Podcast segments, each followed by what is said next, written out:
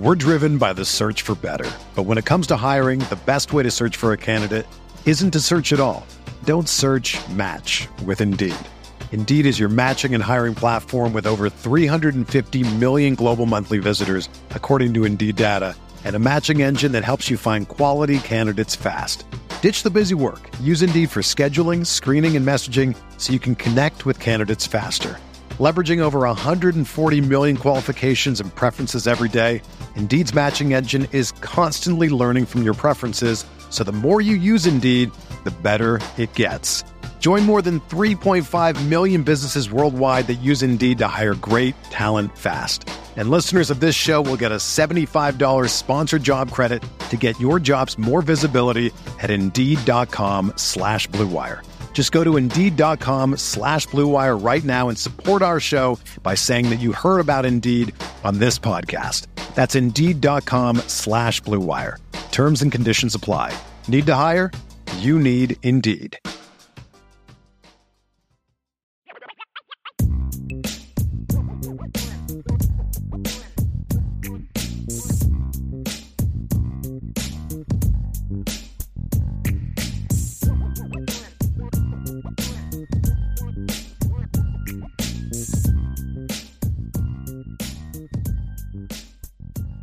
Okay, everybody, it's mailbag time. Get those mailbag questions in. Put a little MB in front of your question or the little emoji of the mailbox so we can see it very, very easily. First up, leading off, Raymond with the super chat. Glad to see you're doing better, Brian. Hello. Vince. Go Irish. Yeah. Absolutely. Yeah, a super happy to see sticker from. Tim Opal, one of my former players. No Super kidding. Sticker. Yeah. Thank I've heard you bring up that name before, Yeah, actually. Thanks, yeah, Tim. Tim's a good dude. Appreciate. Is that your what, what, logo is that? Was that uh, your? that was not from no. Okay. That's probably from like Okay. local high school or something. Gotcha, gotcha, imagine. gotcha.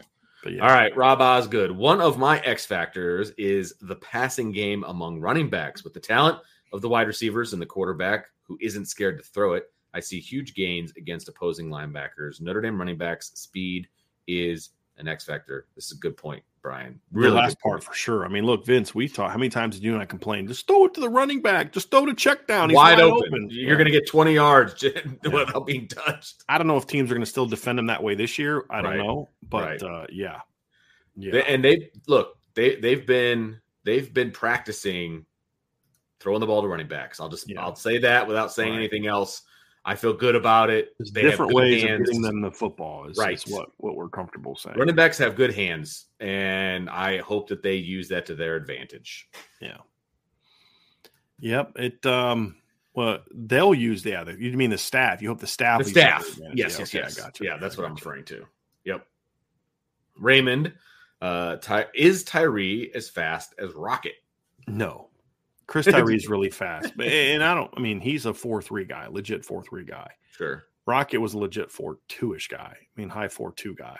So no, he's not as fast. And he didn't he doesn't play as fast either. Not even just track wise, but he didn't play as fast. Rocket played every bit as fast as the four two. Um, yeah. Here's an interesting take, Vince. From Bernie, Merriweather looks like he would absolutely cook Tyree in a race.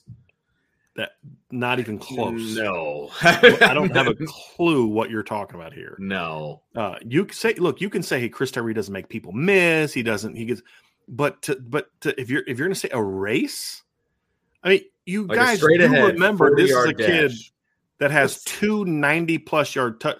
Like for all the crap some fans give Chris Tyree, can we not forget he has four touchdowns of over 50 yards in his career? He's got two 90 plus yard touchdowns in his career. Tobias Merriweather has one catch, and I'm as high on Tobias Merriweather as anyone, anybody. But there's a lot of things he does well. Outrun Chris Tyree Not one ain't of them. one of them. Nope. There's only one guy on this football team that could beat Chris Tyree in a race. One, maybe. And that's Micah Bell. This is a That's it. Yeah. That's it. That's it. That's the list. And that's the end of the list. right? If everybody's healthy, that's the only dude on the football team that can beat Chris Tyree in a race. And it's not really that close. Like nobody else really comes close to him. I mean, Chris Tyree at his speed and a guy like Christian Gray, who supposedly runs like a low 4 4, that's a that's several steps in a 40 yard dash, Vince. I mean, mm-hmm. with what Chris 40-yard Can I just tell people who haven't stepped foot on a football field, and this isn't like putting anybody down, when you actually walk a 40 yard dash or run it, however, it's a lot longer than you think. And when you're talking about mid fours, you know, four seconds to get to cross that kind of terrain, it is a long distance. I'm just being honest with you. At least it always feels that way to me when I walk out onto a football field. Like, oh wow, that's 40 yards. Like that's a lot. That's a yeah. lot of ground to cover. Yeah. Now, about the only way that you're ever going to even come remotely think that he could beat to uh, Tobias or Tobias could beat Chris Tyree in a race is if you wanted to go all the way out to 400. You know, like a lap. That's 400 it. 400 meters. That's it. Yeah. Like make it a longer race because sure. Tyree has a faster 40 time than or the, Tobias. He's got a faster 100 meter dash time than Tobias. Tobias's best fastest 40 time is 10 9. Chris's was a 10 6, and he did that as a sophomore. Stopped running 100 meter dash after that. And he had, as I said before, he had two years in a row. Chris Tyree was the fastest, uh, the fastest track guy in the nation in the 55 meter dash not fastest football player, fastest player in the nation for his grade in the 55 meter dash. His la- fastest 200 meter dash time was a 21.57. He did that as a sophomore. Tobias Merriweather, as a senior, set his best uh, 200 meter time, which was 21.28. Now, where, where Tobias had the better time is the 400. He had a 52.45. Chris Tyree's best was 54.59. He, did, he only ran that like once but yes, any kind of 100, 200 meter or less, or I'd say 100 meter or less, he is not touching Chris Tyree. And and you're and this is coming from the biggest Tobias Merriweather hype guy in the in the mm-hmm. country, right? So, no, no, that's not no. Bernie is a very glasses half full person. And I give I give Bernie a Bernie's lot of glass is ninety nine percent full, and I don't I don't understand. But that was like he's very that's, two, very that's two Notre Dame guys. So I just I don't understand the, the the the why you would even right uh, why you would even look at that and be like think that that's something to even discuss. Oh, it's so great though. We're driven by the search for better, but when it comes to hiring, the best way to search for a candidate isn't to search at all. Don't search match with Indeed. Indeed is your matching and hiring platform with over 350 million global monthly visitors, according to Indeed data, and a matching engine that helps you find quality candidates fast. Ditch the busy work. Use Indeed for scheduling, screening, and messaging so you can connect with candidates faster. Leveraging over 140 million qualifications and preferences every day, Indeed's matching engine is constantly learning from your preferences so the more you use Indeed, the better it gets. Join more than 3.5 million businesses worldwide that use Indeed to hire great talent fast. And listeners of this show will get a $75 sponsored job credit to get your jobs more visibility at Indeed.com slash BlueWire. Just go to Indeed.com slash BlueWire right now and support our show by saying that you heard about Indeed on this podcast. That's Indeed.com slash BlueWire. Terms and conditions apply. Need to hire? You need Indeed. All right. Uh, from Brandon, how would you feel about 25 safety haul of Jadon Blair, Ethan Long, and Ivan Taylor? Is that gap closing? Who could be the strong safety in that group, or does it matter? Well, last part first, it doesn't really matter. Right. Notre Dame likes to have their safeties as interchangeable as possible. They're now to your point, however, there needs to be at least one safety that you think that can come down and defend the run. And I think Ethan Long is a very good tackler. I think I think Jadon Blair will be a really good tackler when he learns to play a little bit better leverage. But I think Ethan Long is a very good tackler who could be an, an alley guy, especially as he fills out. To your first part of your question, is that a gap closing safety class? Heck yes. I mean, you're talking about with, with, with Jadon Blair and Ivan Taylor, you're talking about two guys that are ranked as, as top 50 players in the country, I believe, by at least one service, both of them. I know that On Three has Jadon Blair, I think, at number 26. I'm looking at that now. Yes, they have him at number 26. And and that's just show, this is just shows how just crazy the rankings are right now, Vince and White. Just it's getting so much harder to pay any attention to him. Hmm. Uh, they have him at number 26 in the country nationally, number two safety in the country. All the other services have, have him as a three star. Of course. I have no clue what they're looking at. Ivan Taylor is ranked as a top 40 player by both ESPN and 247 Sports, and he's a consensus top four star player. And then Ethan Long, to me, is also a four star player and a top, probably about, about top 200, 250 now. Because, he, I, but I think there's another jump in athleticism that's, or uh, not athleticism, because he's a pretty good athlete. There's another jump in explosiveness that's going to come with Ethan Long and he he had a stat. His high school claims that he didn't allow a, a single reception in 2010. Jeez. Now, or I mean, in two, excuse me, in 2022 as a sophomore. Part of the reason is is because as a true freshman, he had 11 breakups and eight interceptions. So yeah, I get why people stop throwing at him in that league. Mm-hmm. I get why people stop throwing at him. Right. He's a very good football player. That would be a that would be one of Notre Dame's one, one of Notre Dame's best safety classes since I've been following the team. That would be an outstanding safety class a year after you added Bronte Johnson, yeah, that would completely restore the safety depth chart, in my opinion, Vince. Absolutely. Tyler Evans with the super chat. Thank you so much. Tyler, in your opinion, what is the most intriguing quarterback battle this year and who wins it? That's a good question. I mean, I'd probably Vince have to go with Bama that's the most intriguing to me, just yeah. because of the situation, right? Yeah. From from the Tom from Tommy Rees to Tyler Buchner, the whole like. Yeah. So personally, that's the most intriguing. I don't know if that's the most intriguing nationwide. Like Ohio State's quarterback battle to me isn't intriguing because it's kind of like it doesn't matter who wins it. Whoever wins it's going to put up really good numbers. I mean, that's just kind of the nature of the Ohio State offense, and they're both talented kids. Yeah. I don't love the talent in the Alabama quarterback room as much. I'm not as big on Ty Simpson as other people. Jalen Milroe's not a quarterback in a pro style system. Tyler Buchner's talented, but he's started three games in his career, you know, sure. and he's been injured a lot. And and he's making a, a, a, San Diego kid, San Diego private school kid that went to University of Notre Dame in South Bend, Indiana, is now in Tuscaloosa, Alabama. I don't know how that's going to go.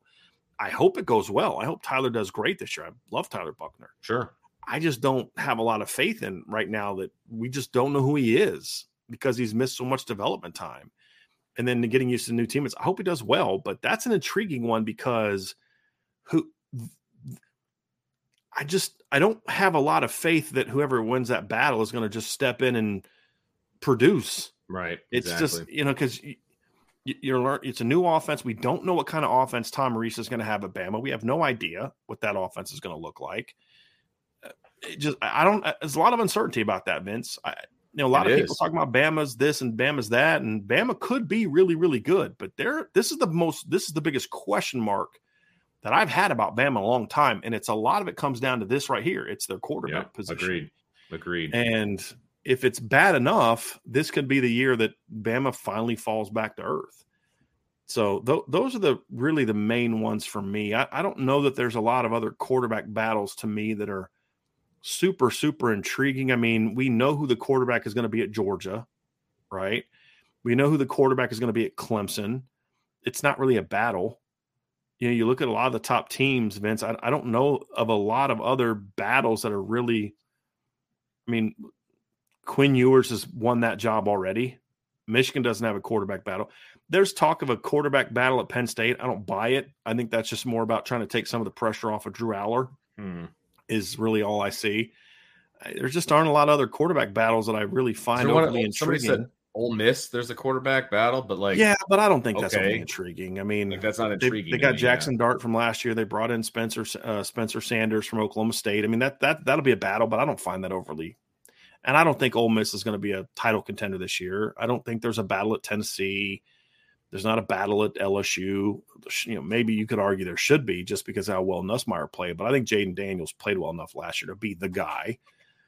So I don't I don't know that there's a lot of other really intrigue. There's a lot of quarterback battles. There always are, but none that really intrigue me anywhere close to. It's Bama one, Ohio State two, are the two for me. Sure. And the only reason Ohio State one is is intriguing is does anybody win it, or is it just like default?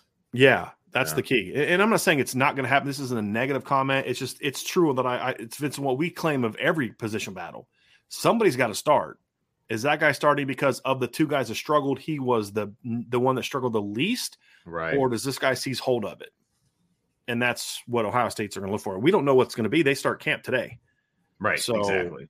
Like people keep asking, how's how's how's you know Buchner looking in practice today? So I don't know. I'll let you know after the first practice, which is today.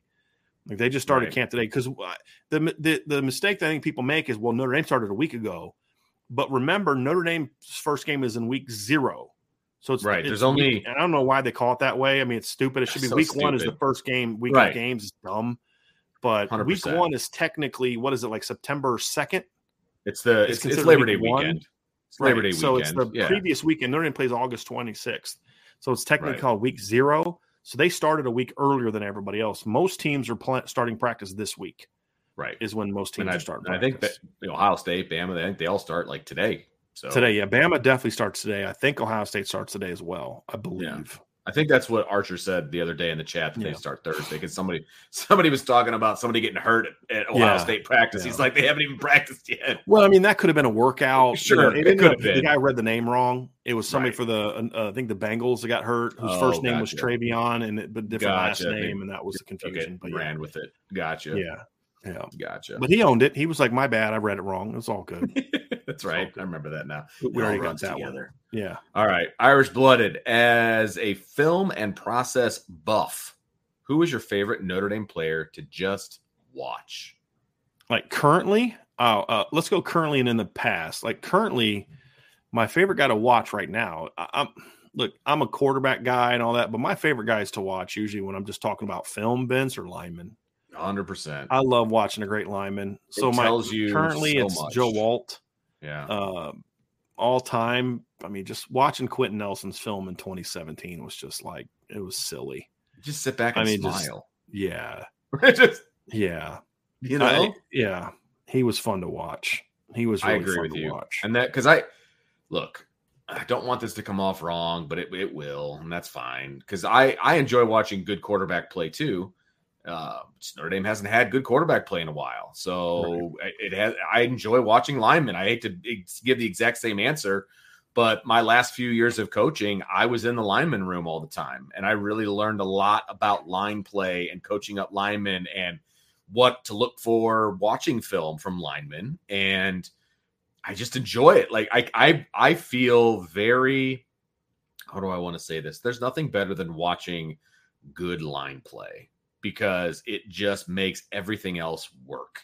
And Mhm. so that is why I just enjoy it. And you know, you're right. Watching Q play was just just pure joy. It was just pure joy and watching him just make other guys wish they didn't elect to play football that week. Like that was Mhm. just so much fun to watch. So Mhm. I agree. That that's where I'm at as well. Tyler Evans with another super chat. Thanks, Tyler. Appreciate it. Is there a quarterback that is starting for the first time that has a load of pressure on them that they can make or break their team season? Based on our conversation we just had, is Drew Allar. yeah, and I would I would throw the Ohio State guys in there even more so than Drew Allar. Okay. But well, depends on who wins the Ohio State job. Technically, Kyle McCord has started a game before. He started a game in 2021 against I think Akron when CJ Okay. Stroud was out.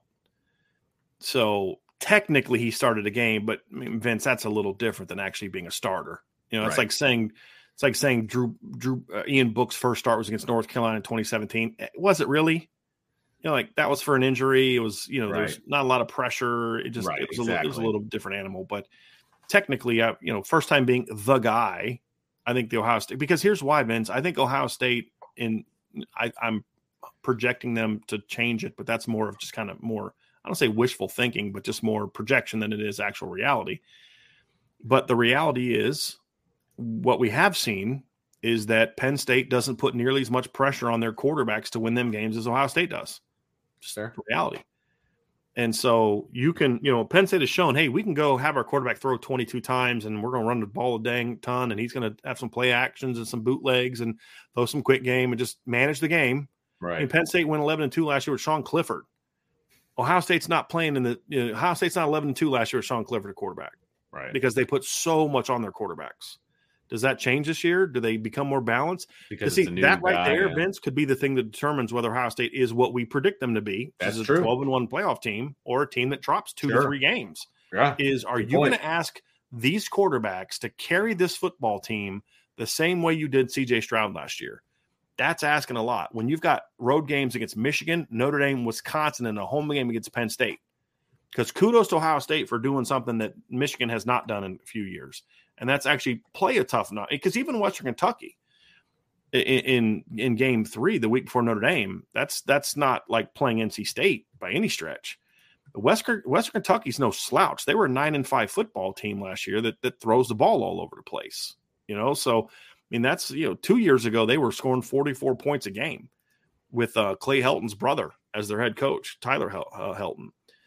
So where Michigan's just you know East Carolina's their challenging game prior to Penn State. You know what I mean? It's just it's crazy. But that's why I would say Ohio State would be my answer, Vince. But also there's a lot of pressure on Drew Allar. but but I don't know that and and that's not a wrong answer because if Drew Allar doesn't step up, Penn State can't be what they're what they're going to be. I just say the pressure right now for the quarterbacks at Ohio State is much greater than okay. the pressure of the other guys at Penn State for me. But uh but yeah, that's the interesting thing. But that's also why I'm so fired about Notre Dame this year, Vince, because you know, we could talk about That's Carson Beck. question we don't have. We could talk about Carson Beck at Georgia. It's a lot of pressure on him. You're taking over for the back-to-back defending national champs, and I don't believe he's ever started a game. I mean, if it was, it was like a, you know, maybe in like A game that 2021 when JD. Yeah, exactly. And, and so, um, you know, that's that's a, that's a lot of pressure for him to take over. But again, Georgia doesn't count on their quarterback to to win them games the same way Ohio State does. They're a more balanced football yeah, team exactly. and they're gonna have a Exactly. great offensive line this year. Like, I mean, they can just go run it down people's throat this year. Just hey, man, just don't lose it. That's that's the that's Right. Carson Beck's job. Don't lose us. Don't, lose, us the game. Yeah, exactly. And that's what Stetson was in year one, and then he became more of a playmaker in year two. Sure. You know, but it's just like Sure. don't lose us a game. He made Great plays. Yeah, in defense. year two, run the he- he football. absolutely made plays. But yeah. You got to make one, two plays a game. That's it, buddy. That's all we Right. need you to do. Yep. So you, you look around there, Vince. I mean, there's a lot of guys. I mean, you know, you could. I would if, say- if Ty Simpson wins the job at Bama, that's that's a guy that I would put into this category. First This time is a- starter. If you look around at like the upper echelon teams, right? There's just a lot of new blood at quarterback. yeah, A lot of new blood and a lot of young blood at quarterback. And inexperienced think- and, unproven. Yeah, and I think if if I if I was a national writer and I wanted to, you know, put a story out preseason or whatever, this is the year of the inexperienced quarterback. And I think whatever school does the best with their inexperienced quarterback is going to have the most like is it has a chance to make a make a play at the national championship, you know? And and in Notre Dame's defense, most of the teams that they're going to be going up against except for USC, right, are going to have quarterback situations where it's their first year starting, where they don't have a lot of experience there. Notre Dame has experience at quarterback. That's a check in Notre Dame's column, at least going into the season. Now, we'll see how the season plays out, but I feel like that is something that Notre Dame has in their back pocket that a lot of these title contending upper echelon teams don't have. yeah, And that's huge. We haven't been able to say that in a long time. yeah. I want to point something else out here. People talking about, you know, Bryce Young was from Southern California. He did well at Alabama. You guys are kind of missing the point here. Tyler was from Southern California, went to Notre Dame. He's going to Bama now. And guess what? He's expected to be the starter. Number one, Tyler played at a small private school in San Diego where the competition was terrible, which I didn't care because he was so dominant against it. Bryce Young played at Mater Dei. They were playing big time football teams every week. They were playing national football games every week. That's a completely different animal. And Yeah. Bryce Young didn't start as a freshman. He sat the bench and got to learn his first year. He's he wasn't thrown into the fire the way that Tyler Buchner's being thrown in the fire. It's a completely different scenario. And and we're we're yeah, it's just a there's a lot of things I could say, but it's a completely different animal Yes, for is. Bryce Young than it was than it is for Tyler Buchner. No question about it. David Lowe, I saw where CBS Sports has us preseason rank 15. How do y'all feel about that? Or let's see. Do y'all guys feel that's too low? I mean, yes, yes and no. Vin- Yeah. Go ahead, Vince. Go ahead. Go yeah, ahead. I was just gonna say, yeah, I think it's a little low. I think anywhere from eight to twelve is where I would put Notre Dame going into the preseason and feel pretty comfortable about it. Look, at the end of the day, it's about what you're gonna do on the field. And if you start, let's say you start at 15, okay, but you go and you take care of your business, you've got no problem being in the final four. Right. That's that's my thing because you've got plenty of games on the schedule against highly rated teams, big time opportunities to to raise that and erase that 15 Yeah. without much of a problem. I that's it's a very reachable thing. Look, Notre Dame could start unranked with the schedule that they've got this year. If they take care of their business, they would be in the final four. You know what I mean? So preseason, okay. I mean, like I said, eight to twelve, I think it's probably where they belong. Fifteen, okay, that's fine. I mean, it's a little under. Yeah, it's a little under, but again, it's it's under based on the fact that we're projecting a lot to happen well. Absolutely. New quarterbacks got to transition smoothly, new starters and all that. Look, Notre Dame went nine and four last year and lost to Stanford and Marshall. And any any ranking that's going to hold that against them preseason before Notre Dame has played a game is fair. I mean, Right. it, it is. We think Notre Dame can be really good, but this is still a team that lost to Stanford and Marshall. You can't just and, and I and I I I said so. I hate when people just throw out what happened in September like it didn't mean anything. It did mean something, and so I can't say, well, you ignore September for this team. I hate it when you ignore September's for for anyone other than Notre Dame. But when it fits the narrative to be pro Notre Dame, Right. then I'm going to eh, embrace throwing out September. No, that was the same football team. They got better Right. but they still have a lot to prove. Vince, I mean, they showed they can go toe to toe with Ohio State and go toe to toe with USC and can smash Clemson, but they also showed that they can get embarrassed by Clemson, Stanford. And again, they got outplayed the entire game. They got outplayed by Marshall almost the entire game. And so, if you want to have them 15 because you want to see them do it, how's Sam going to look in this offense? That's fair. I think that's very fair new Mhm. offensive coordinator. If another team that we didn't follow as fans didn't follow had a similar story as Notre Dame, new offensive coordinator, you know, young head coach, they were New nine and four. They had two line really bad losses last Yeah. year. New O line coach, you know, quarterback transferred in, but he ran a different kind of offense. We'd be like, you know, man, y'all putting a lot of hype on that team. They got a lot to prove, and I'd be like, yeah, that's fair. Right. So I can't the say the same about Notre yeah, Dame. All that stuff. I would rank them higher. right. I would. I would want to know the the rationale for putting them 15th. I would want to hear that. And the other thing I had is the, the other thing I had with that list, Vince, that kind of bothered me is is you can I believe it was CBS Sports that had it. And the issue that I had was, if I remember correctly, I would like to see who they had ahead of them. they had. Texas like sixth. Of course they did. Let me let me pull up this ranking real quick just so I can be sure of that. No, they had Texas. They had Texas eleven, so that's fair. They had Florida State eight. So it was Georgia one, Michigan two, Ohio State three, LSU four. Again, LSU four is too high. Right. Like you know, again, this is a team lost four games last year. They lost to, the Texas A and M loss. To me, isn't that much worse than losing to Marshall. Marshall's a pretty good football team last year. A and M sucked, right? I mean, you know, but they all they beat Bama. Well, Notre Dame beat Clemson by twenty one. They still lost every other big game they played last year, right? And they got blown out by Tennessee, right? So it's it's the it's the it's the inconsistent application of the standards. USC at six, fine. I'm good with that. They won 11 games last year. Penn State at seven, they won 11 and two. I'm good. Florida State at eight, 10 and three. That's a little too high for Florida State potentially, but I could also make the case for it. Clemson at nine, Washington at 10.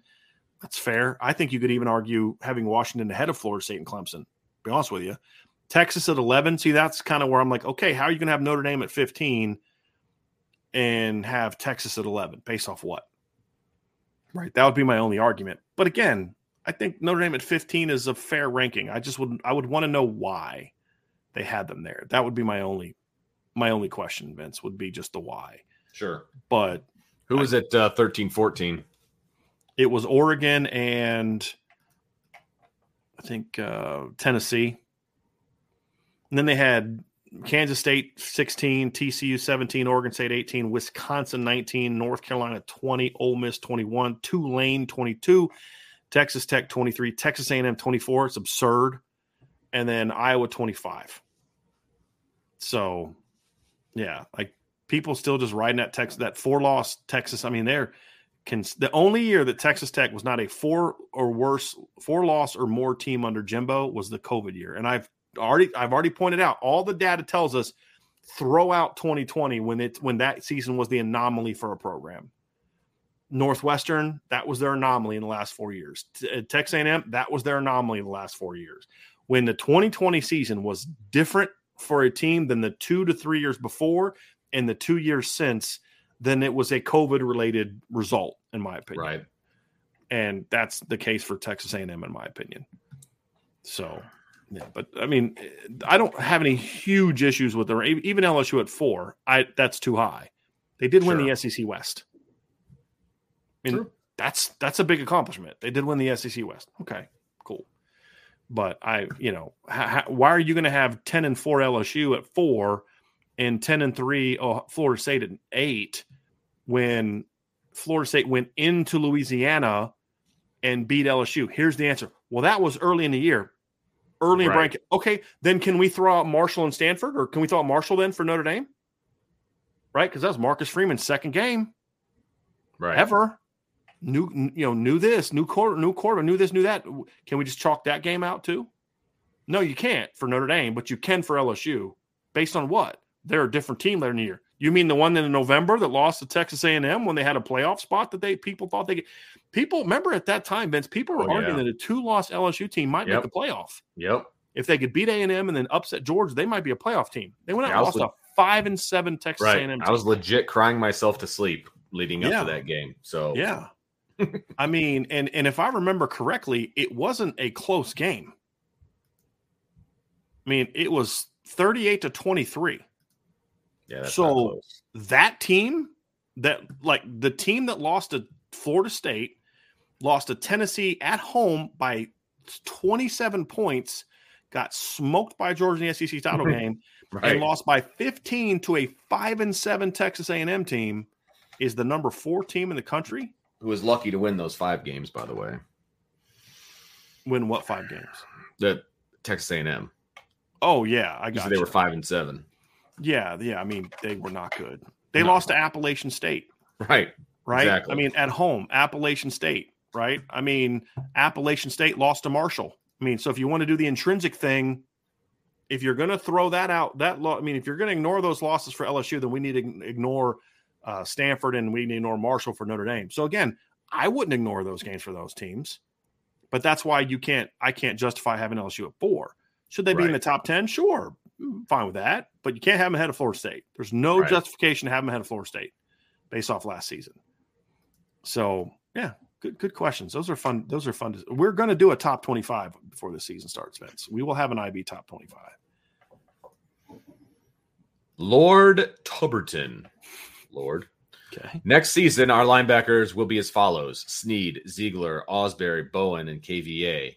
All top 100 talent. Has Notre Dame ever been this loaded at linebacker? Well, I don't think it's a given that the three kids that they're starting now are all going to be All- gone. I think some of them would be gone. It, I mean, they all have a sixth year of eligibility coming back. I True. I would imagine at least one of them gets brought back. Maybe. I would think I mean- is the case as well. But you never know. Yeah, you never know. Uh, Have they ever had that? Have they? Has Notre Dame ever been that loaded at linebacker? I mean, if you're just going to look at it from a recruiting ranking standpoint, no, they haven't. I mean, all those kids have a lot to prove, but from a recruiting ranking standpoint, I mean, he's right. Sneed was a top hundred guy uh, by at least one service. Ausberry was, Bowen was, Kingston was, Ziegler was a 150 guy for me. But uh, yeah, I mean, that's a it's a talented group. Athletically, it's a very talented group. They got a Yep. lot to prove as football players, but yeah, it's a very talented. And don't discount like Drake, uh, uh, Bodie Cahoon either, who's every bit as athletic as some of the guys on this list. So, uh, yeah, it's it's a it's a talented group. Now they just got to go show they can play. Mhm. Right, that's the next That's step. the big one. That, that we're going to have a lot of question marks about the linebacker group if the top three Yep. guys leave. And that's what Yeah. I shouldn't say that's what's left, but you know what I mean. I mean, right. I mean, if you're those guys losing a lot of the proven reps this year, production. exactly, you're going to lose a lot of proven production. So, Right. Eric Crawford, I know pants questions are lame, but who is responsible for uniforms? The coach, the AD, Under Armour? Why the insistence on mustard pants? Marcus That's a Freeman, Great question. sharp enough to know that they stink. Uh, first of all, I think Marcus Freeman has a few more important things to worry about than the color of the pants. That's a fact. But I mean, it, it to me, I it's I don't know the answer to this. My guess, Eric, would be a combination of someone in the athletic of that. department that. Jack Swarbrick has has put in charge of that. We're working with Under Armour. Would be my guess. Sure. That'd be my guess. And I, I would think, again, I don't, I, I'm just, I'm assuming on my end, I would think that there's a discussion at some point, you know, maybe with the head coach, maybe they send, like, when they're talking about the alternate uniforms, for example, right? When they decided to go all green pants, you know, did they send around a little questionnaire to the players like, hey, what would you guys like for the green game? Maybe. I, I don't know. Like, I, I honestly yeah. don't know if the players had any insight into yeah. this. It was captains, you know, that kind of a thing. I honestly don't know. Uh, I would hope that they at least get some input from pretty much all parties yeah. involved here. But I'm, I'm always know. a little hesitant to include players in certain things because then they're going to start thinking that they should have more of a say than they should. Fair uh, enough. I'm a fan of, hey, look, here's what I'm leaning towards. What are your thoughts? As opposed right. to, what do you guys want to do? Sure. Uh, part of that also would depend on what my leadership is like. If I had like really good leadership, like here's how I would want that conversation to go. Hey guys, want to know what your guys' thought on the green jerseys this year. I would want my leader to say, Coach, we don't give a crap what jersey you put us in. Just let us go out there and ball. I mean, right. like, I mean, isn't that kind of as a coach, like deep down what you're hoping they say? Absolutely. Hey, man, okay. Hey, oh, hey, coach, those. Oh, well, here's something going. Oh, those look sweet, coach. I love those, man. Those are, I mean, so if you show it to them, but like, I don't want my star running back or my star left tackle or my star D tackle or my star corner coming and saying, Coach, man, I really want to wear it. Uh, I want them to focus on. I want to go shut down sure. Marvin Harrison. I don't right. care what uniform you put me in. I need to do this. Right. Right. So, um, yeah. I don't know. It just depends I on what your leadership structure is. I honestly don't know the answer to this you know? Yeah. And it's just something that I haven't cared enough about to find out. I mean, we only get so many chances to get intel from right. people. Right. It's just like, you know. You want to waste those questions on uniforms? And there's nothing I'm going to do. It's not like me asking Jack Swarbrick that question or Marcus that question is going to all of a sudden prompt a change to get Notre Dame to have different pants, you know? So right. hopefully right. they do. We'll see. That'd have been that'd have been in my negotiations with Under Armour. Fine, we'll do this, but here's some here's some things you need to do. Marcus Freeman, you know, all this stuff. Oh, and we need new pants. Yeah, right. Yeah. I see. If I was an athletic director, and I'm not, right? I, I'm not.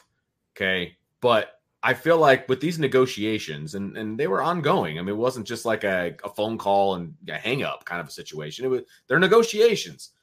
I would have brought it up. Like I would have, and yeah. not just football though either. Like I would have brought up all of it. Like, hey, let's see some right. mock-ups. What are you guys thinking about the future of the way we are going to be presented on the field, the court, right. etc.?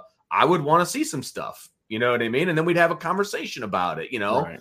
Um, and that the same and the same conversation would go for like the shoes and all of that, right? It's a conversation, but I don't know. Right. I, I, like some I some guy told me the other day he was in Chicago, and I guess there's this big Under Armour store in Chicago. I, I, guess I'm not. And he said he walks in there and there's like Steph Curry and like I think there was like something on like soccer and. Sure. He's like, man, you had to like go all in and back to find Notre Dame stuff, and I'm like, you're right. in Chicago, like you should have Notre Dame front See, and center, but that's, that's just the, lack of branding, and Absolutely. that's partly why Under Armour is hurting, in my opinion. Right, is they're doing a great job with Steph Curry, and that's huge and that's helping keep you afloat but like you're missing a huge opportunity with Notre Dame. Right. And I just don't think they used to have a really like they had a great marketing operation early. Remember the click clack?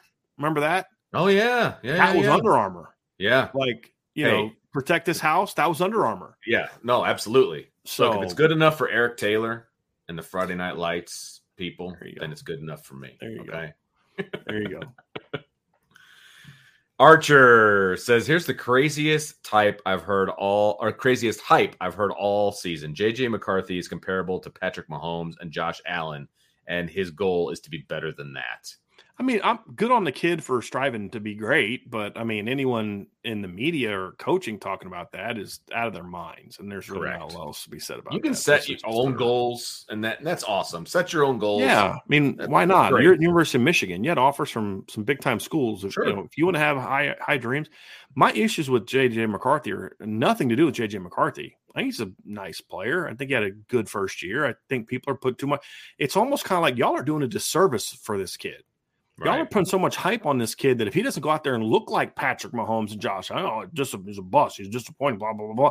It's like what we did to Quinn Ewers. Quinn Ewers basically should have been a senior in high school last year. He Correct. did all right, you know, and and missed basically his junior year of high school because he decided to enroll early to, or he missed his senior year because he decided to to to reclassify yeah. and go to Ohio State to get an NIL deal. Now that's on him. He chose right. his senior that. year was at Ohio State, and then his freshman right. year would have been at Texas, yeah. right? Well, he didn't look like a world beater as a Right. true freshman, and oh, he's overrated. I mean, he ma- he was overrated, but it's because there was nothing that kid was going to be able to do to live up the expectations y'all set for him. Right. It's like Jimmy Clausen. Jimmy Clausen was basically doomed, short of him winning a- like a national championship and a Heisman. Jimmy Clausen was never going to be able to live up to the expectations That's- that were set for him at Notre Dame. College football Hall of Fame, the Yeah. whole, I mean, all of it. Just now, again, part of that was on him. absolutely You made those choices. sure. But then there's the other part where we, we, we hyped up that kid so much. It was just like, man, like Notre Dame fans, there's a lot of Notre Dame fans that look at his junior season and still don't think he was that good. Well, the team was sucked. That's not his fault. Patrick Right. Mahomes had a losing record in college, right. right? Quarterback can only do so much, especially when you play the, the teams that Notre Dame plays.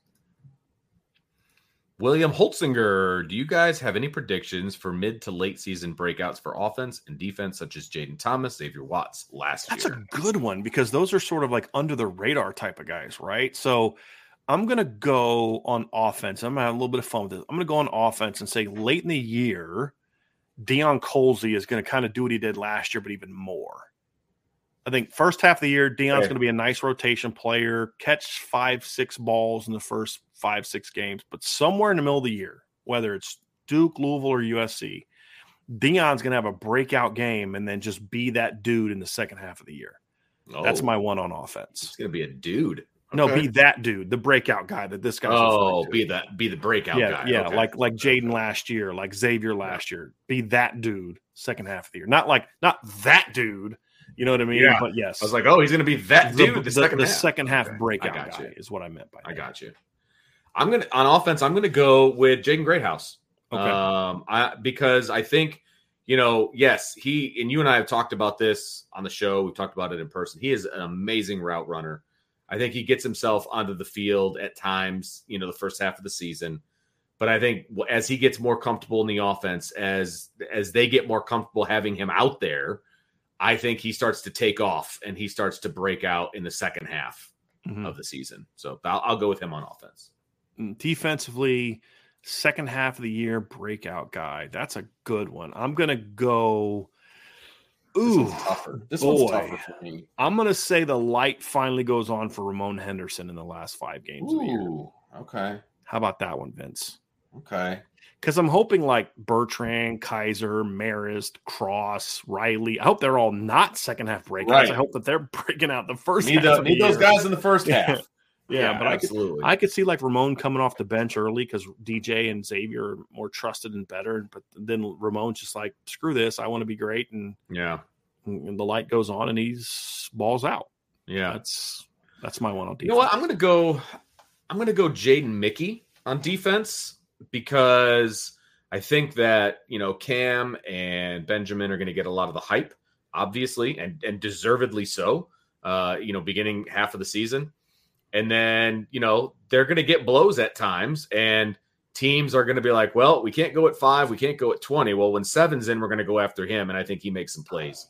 And I think Yeah. he is able to break out as like one of the first guy in kind of a situation. I dig that. Yeah. They're definitely going to test him. Oh, absolutely. Why wouldn't Yeah. you? As soon as Like- five comes off the field, like mm, throw, it, throw it seven, Yeah, exactly. Yep, Agreed. absolutely. and hopefully he makes them pay for it. Yeah, absolutely. Bill Walsh, what guards will be able to stop all those Navy blitzes? Well, that's going to be a, a key question. But honestly, Bill, what it comes down to for me is just get a hat on a hat, Mhm. and then it's up to the OC and the quarterback. I, I was talking with somebody at Notre Dame about this month or so ago, and we are talking about that Navy game, and I was like, if Drew hits Michael Mayer on that wheel route early in the third quarter, game's over. yeah, I mean, at some point in time, you called the play, you designed it, you got your tight end wide open. It's missed it. I mean, it's it. forty two. It's thir- it's forty two to thirteen at that point in time, Vincent, the game's Yeah. over. That's ball Uh, game. You know, or forty. It would have been 42-16 because Navy had just gone like on a long field goal drive to kick off the third quarter, and it's ball game. So at some point in Right. time, Sam Hartman's going to have to hit throws against that zero pressure. Somebody's going to have to catch and. You know, Chris Tyree catches a slant. Guy tries to tackle him, misses. He plants, goes outside, boom, 60 Right. yard touchdown. Okay, you keep doing this, but we're going to keep, you know, Sam just catches, throws a bomb to Tobias, and he just, you know, they burn him. You know, it's going to take that kind of thing. Make them pay. And, you know, I look at it, it's kind of like they were a lot more aggressive. So it's a little bit of a different deal because they were in a different defense last year. But you remember uh, in 2019, Notre Dame just kept ripping Navy up with big plays. Mhm. mean, Chase had a big play.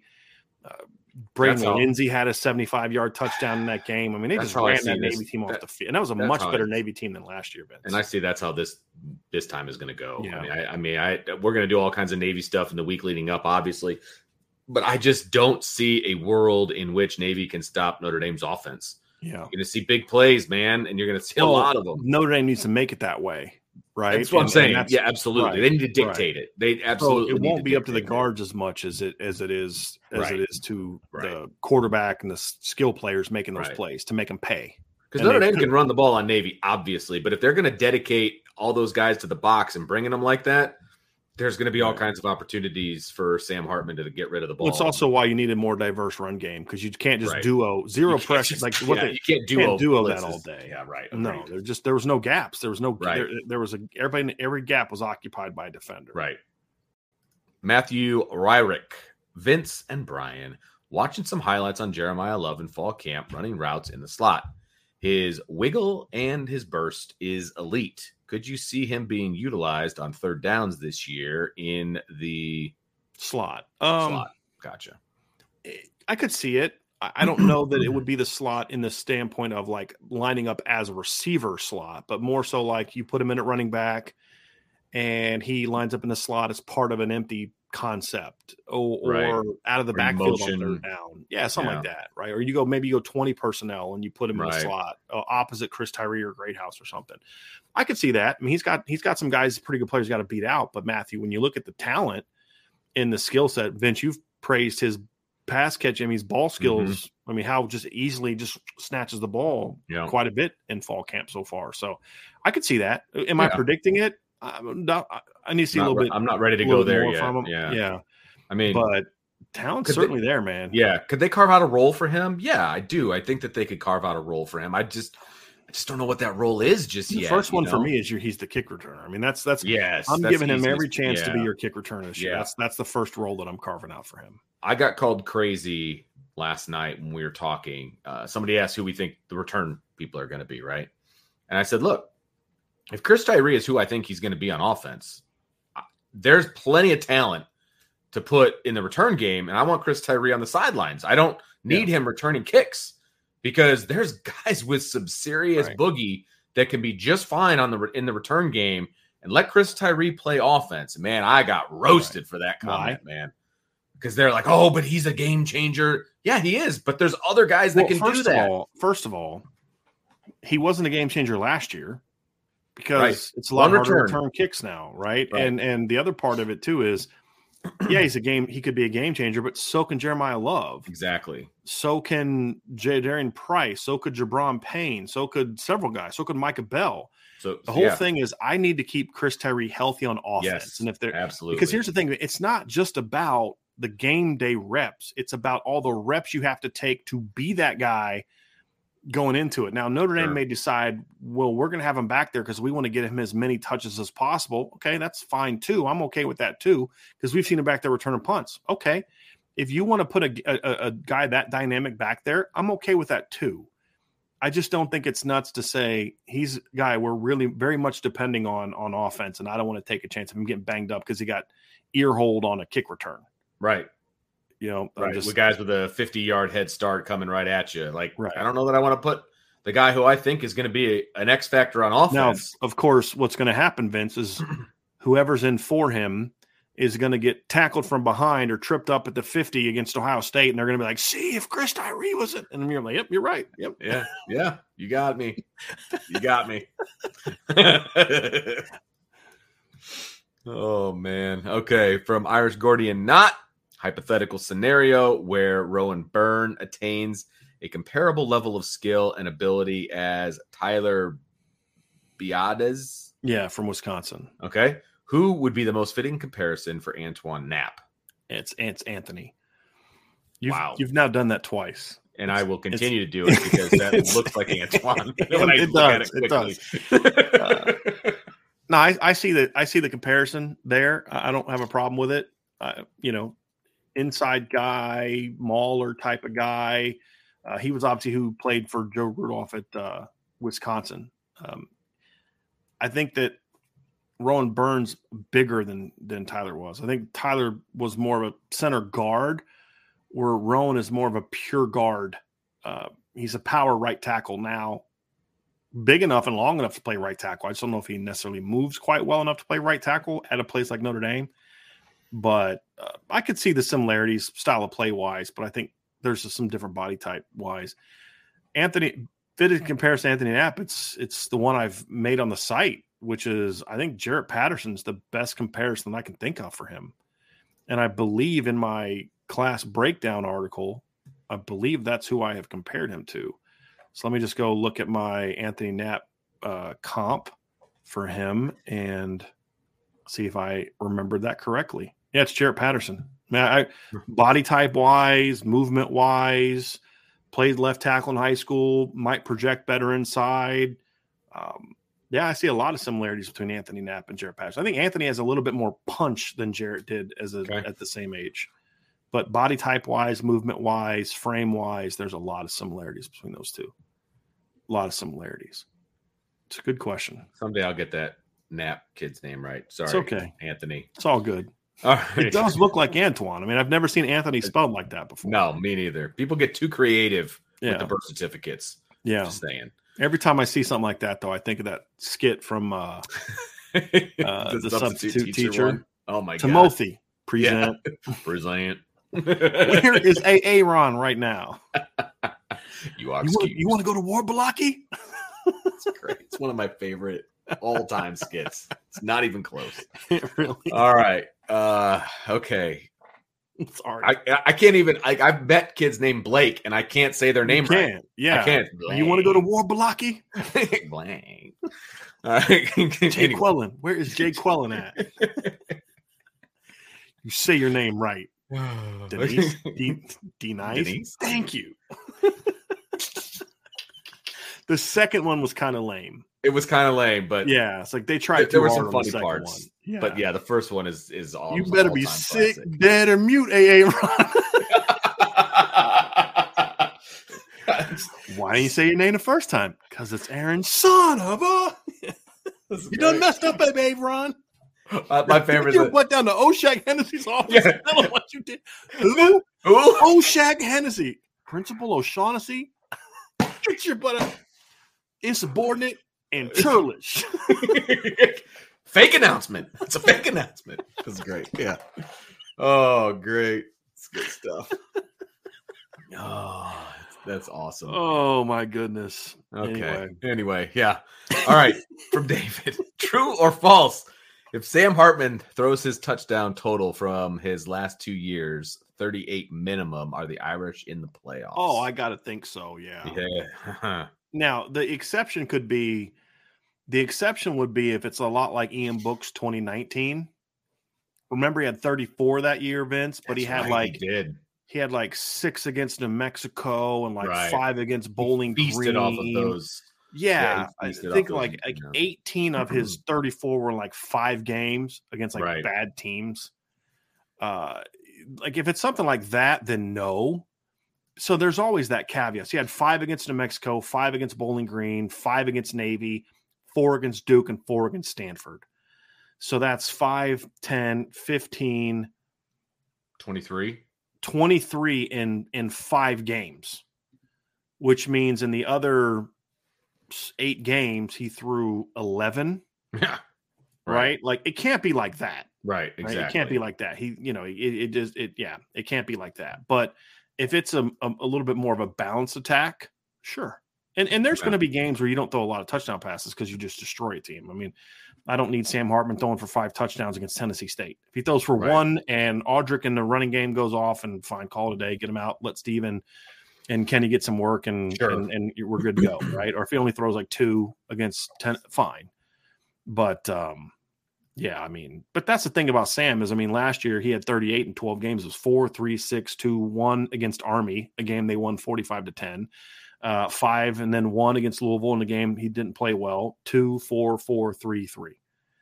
You know, 2021 he threw 39, and it was three, one against Norfolk State. He was out at halftime. Then it was two, three, two, three, five, three, five, three, one against Clemson in a blowout loss, three, two, and three. right? So I mean, if it's something like that, then, yeah, this team's yeah. gonna be really good. Yeah. This team's gonna be really good because this team has a way better defense than tho- those Wake teams, and they have way better Oh, run game Yes. Than those Wake teams. So Right. yeah, if, if he's if he's repeating his numbers from a touchdown standpoint, as long as he doesn't repeat the interception numbers, and they don't have to be like four, just give me 10, 11 at the most, and I can live with that. You know what I mean? Because he's going to make some mistakes. He's Yeah. I just he's I, a gunslinger. He's going to th- turn the Right. ball over more than you than you're probably comfortable with. But you got to live with that because he's going to make some throws. Where you're like, holy crap! Yeah. Ideally, I feel like nine or ten is where I want to be interception wise. Like I'm Ten or really yeah, hoping he doesn't hit course of an double digits. season. but You know, if if, he he's averaging 10 less than yeah, if he's averaging averaging less than one a game, Vince, yeah, I hear you. as I long as ya. they're good turnover, and that's going to sound crazy, but it's like, but it's gonna see his mentality and the way he throws the football. It- It's it's Brett Favre-ish, right? I mean, he's going to take some chances, but more often than not, those chances are going to Yeah. are going to benefit Notre Dame. Right. But there are going to be some times where they don't. because he I- had three or four. He has three or four interceptions a year that were tip balls. You know, Right. sometimes his fault, sometimes not. It's just Right. gonna- stuff's going to happen. Just limit it a little bit. right. Fighting Mike eighty seven. Thanks for the super chat. Forget pants. I want Marcus Freeman's Under Armour gear. Yeah, I'm You're not you the that. only one. There's a lot of people out there He's that got- this is a missed opportunity if they Yeah. don't make this happen. You look at his avatar. He has one of the photos of Michael Mayer that Angela took last year. Very Nice. cool. Very cool. Uh, from Archer, in an article discussing Florida State's potential realignment, the author mentioned Notre Dame and North Carolina as the programs the SEC believe would bring value. What would the SEC have to offer to sway Notre Dame? Oh gosh, I mean, they'd have to give Notre Dame so many concessions. Right. you know you're gonna you're gonna you know you're gonna get paid more than everybody else you're gonna have this i mean the, the, notre dame would have so many concessions they'd have to make to in my opinion to go to the sec i just i don't see it Because there's nothing forcing them into No. a conference right now. and if they do go to a conference the reality is they're gonna go to the big 10 or the acc depending on if the acc still exists like Sure. i could honestly see the acc making some huge deal to notre dame to get them in the acc to save that league uh, Right. and i could even see notre dame maybe taking it and honestly Because that would be because they, they would be the they would be the savior. depending on what the offer was, I could even live with it a little bit, to be honest with you. I, I could. But to, to to join the SEC, would- unless it was just the Big Ten didn't want Notre Dame at that time, and there was only two leagues, then you know Notre Dame would have no leverage. But yeah, I uh somebody said concession. Brian Kelly has to go back to Grand Valley State. That's well played. very well played. That's great. Very well Hey, played. they, they're, his name's on the indoor facility, so Yeah, you there you go. There you go. But yeah, it would have to be like a big finance. You'd have to concessions. We don't. We're not going to play. No, we we're only We're not going to play the number one schedule every day, every year either. Right. Like you know, Yeah, you're you're not gonna. We're not going to play in Mississippi a whole lot. You know, we want to we want to have these teams regularly on the schedule. That kind of it would have to be some stuff like that. Would most likely be be part of uh, any kind of requirements. I would. That's just guys. I have no intel on that. That's right. just We're just my opinion Yeah, of what I think they would or should do. it would take. They would have to move mountains, man. Like Yeah. that- if it was a if it was an offer that was on the table in August of Yeah. 2023, you're talking about having to move mountains because The- there is nothing pushing Notre Dame to a conference right now. Well, Uh, let's just say there was. Let's say that Notre Dame just decided they wanted to be in a conference, just for So the sake of argument. so they put out feelers. They're like, my, hey, my, best offers, bring them in. my point is the SEC would be at the bottom of Notre Dame's desired Right. list. Right. Notre Dame wants to make this a somewhat academically oriented decision and Sure. also Olympic sports oriented decision as they can. I don't think they have any desire to have to compete with and and and, and let's be honest, it's a dirty league. They even cheat when cheating's legal. They still cheat. They still find ways to break rules. Right. Notre Dame doesn't. Why would you want to be a part of that with all your sports? Why would you want to be a part of that? Right. With all due respect, as much as I hate the Big Ten, I mean that one would make a lot more sense for Notre Dame and all the reasons that you and I talk about. Like I can live with the ACC because there's a lot of schools in the ACC that are very convenient and easy for Notre Dame to get to. Sure. And all the coastal schools, I mean, from from Pitt, BC, Syracuse on down, those are easy flights for Notre Dame. Absolutely. Very easy flights for Notre Dame. Very easy travel schedule, no problem. Half the league is kind of somewhat near you if you Mhm. think about it. I mean, Right, Virginia's a hop and a skip on a flight. I mean, you just fly to DC. uh, BC, Pitt, Syracuse. I mean, those aren't those aren't bad trips. Right. Where the most you've got Vanderbilt, Tennessee, and then everybody else is even south of that. I just there's no academic affiliation there outside of Vanderbilt. There just there'd be no reason to make that move unless it was your only option, in my Right. opinion. So so in order for the SEC to get them to do that, I think they'd have to basically get Notre Dame to like they'd have to give them so many concessions that Notre Dame would just be stupid to say no. And I just don't see that being the case. I really don't. Michael Johnson, if the defensive line has nine a nine to ten man rotation, how good can they be overall? And with a rested cross in the middle. Well, the last part would be huge, Michael. If they could keep Howard Cross fresh, where he's never playing more than like 30, 35 snaps in a game, that would be huge.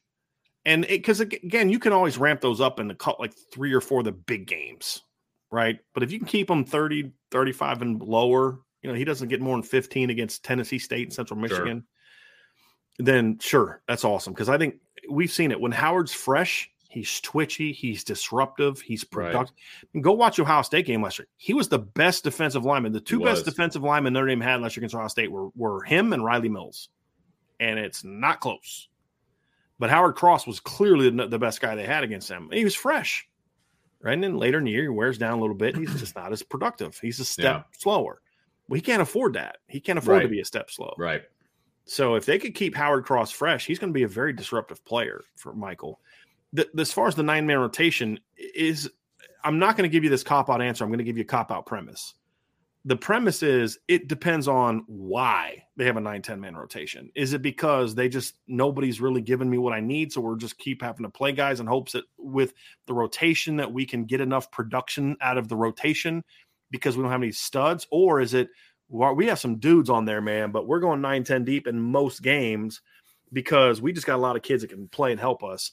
But when we play Ohio State, it's a seven man rotation. When we play USC, it's a seven, eight man rotation. We play Clemson, it's a seven man rotation. But Right. it gets everybody else is nine or 10 because you just got that many kids that are helping you out and you want to keep guys fresh. Uh, they're going to be real good, real good, Michael. If it's nine or 10 because nobody's that guy, and so we got to mix and match different matchups to get That's that production, that's a problem. That's a big I problem. think it's going to be more of the of the first option. I agree. I It agree. is, you know, I, I that- feel like if if they expanded to nine or ten, and I agree with your premise of the big games being different than some of the Yeah. other games, I agree with that wholeheartedly. But if they're if they're getting nine to ten guys on the field, it's because those guys have forced their way onto the field for Yeah. good reasons.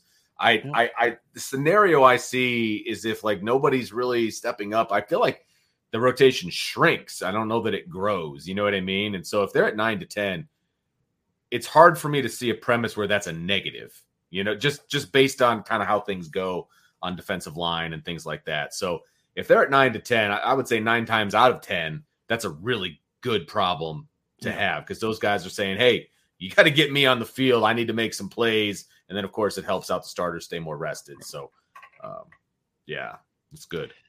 I'm going to respond to this from Fight Night, Fighting Mike 87. He says, I don't want Notre Dame to be a savior to the fourth best conference at best. First of all, the ACC to me is the third best conference. I mean, it is. When was the last time the Big 12 won a championship? When was the last time the Pac 12 won a championship? The ACC has three college football championships in the last decade. Three. How many does the Big Ten have? One. Right? I mean, Yeah, so it's make the problem with the ACC is not that they suck, it's that they're not making money. right. If you Right. look at the preseason rankings, there's three teams that are top 20 caliber teams. Throw Notre Dame into that conversation, and the ACC is not, even if we grant your premise of them being the fourth best conference. So let's say he thinks the Pac 12 is third. Okay. And whatever, or Pac 12 goes away and the Big 12 is third. Even if you grant that premise, the whole point is that once Notre Dame becomes that in that conference, that changes. Right. They're no longer the third best conference or the fourth best conference. They now have Notre Dame. You now have Notre Dame. You now have Clemson. You now have Florida State. You now have Miami. You've got North Carolina. I mean, you've got some some some pull there now. And as we saw in 2020, when Notre Dame joined the league, it brought everybody else up. The people that are smart to cover the ACC know how stupid some of these coaches are for cr- hammering Notre Dame. Get in or get out. No, you're shut your mouth. Take your money. you look at the most viewed, look at all the games in the ACC the last five years, and you take the ten most viewed games, a number of They're viewers. I promise you, over half of oh, them are Notre Dame games. oh, If I would say regular season more games. than that, even. So eight. yes, and and so the whole point is is if Notre Dame joined the league, that would be the, the what they would need to then be able to kind of renegotiate their contract and get a bigger deal. That's the whole point. But you throw a team like Notre Dame in, you now have a program that's been in two college football playoffs the last seven, eight years. You've got a you've got a you've got another team that's won two championships in the last seven or eight years. You have another team that won a championship a decade ago and is on the verge of getting back on track. Plus, you have the the how good they are in other sports, and so uh, the whole point is you're not you're not a savior if you join a league and they stay bad. right. Like Alex Rodriguez was not a savior to the Rangers. He was a very well paid guy on a team that sucked. Right? I mean, he wasn't a savior. A savior is someone who, right? You resurrect it, right? You save it. It's it's it, I'm. Look at my faith. I am broken. I cannot fix myself.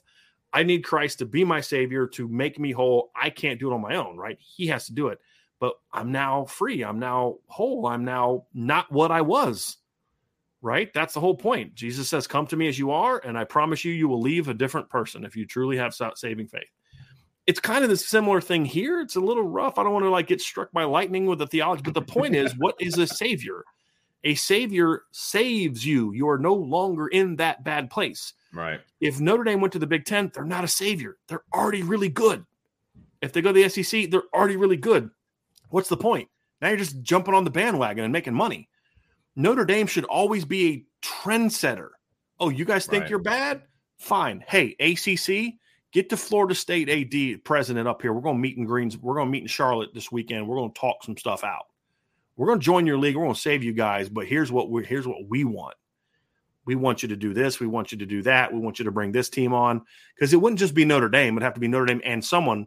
I think Notre Dame could then even. dictate who we want that someone to be. Right. You know what I mean? And so, you know, that could be something Notre Dame would do. So, I mean, to me, that would be great. That would be much more ideal than joining the Big Ten of the SEC. I've said Yeah. this before. Oh yeah. I could because now, because that. you are the savior. I mean, think about that. Notre Dame. Think about how much pub Notre Dame got in 2020. Yeah. Save the college football season. There was literally talk about that because it was Notre Dame True. going to the ACC, and because the ACC was thinking about not playing, and it wasn't until Notre Dame was like, "Well, we're we're interested party. Hey, cool." ACC was on the verge of following in the AC, the Big Ten and the SEC and the Big Ten's footsteps and the Pac-12's footsteps until Notre Dame kind of got involved. Right. And that, think of all the hype Notre Dame got that saved the ACC, right? And you have already proven you can dominate that league in Yeah. football Right. right? So if you're gonna if you're gonna have to join, if they decide we want to join a conference, absolutely, I would rather them go to the ACC It's not close. because then they can be. This is the team that killed the mega conferences, or you know what I mean? Like Notre Dame saved college football from the mega conferences. Dude, you tell me how. Think about how much pub Notre Dame would get for that. right. So yeah, I would absolutely. I would. I, I just I don't understand how any Notre Dame fan could want them to join the Big Ten. I just don't know how you could. If you don't know, if you don't understand what I'm saying, then you don't know the program's history. I don't know how anyone could could feel okay with Notre Dame joining the Big Ten. If they have to do it, they have to do it.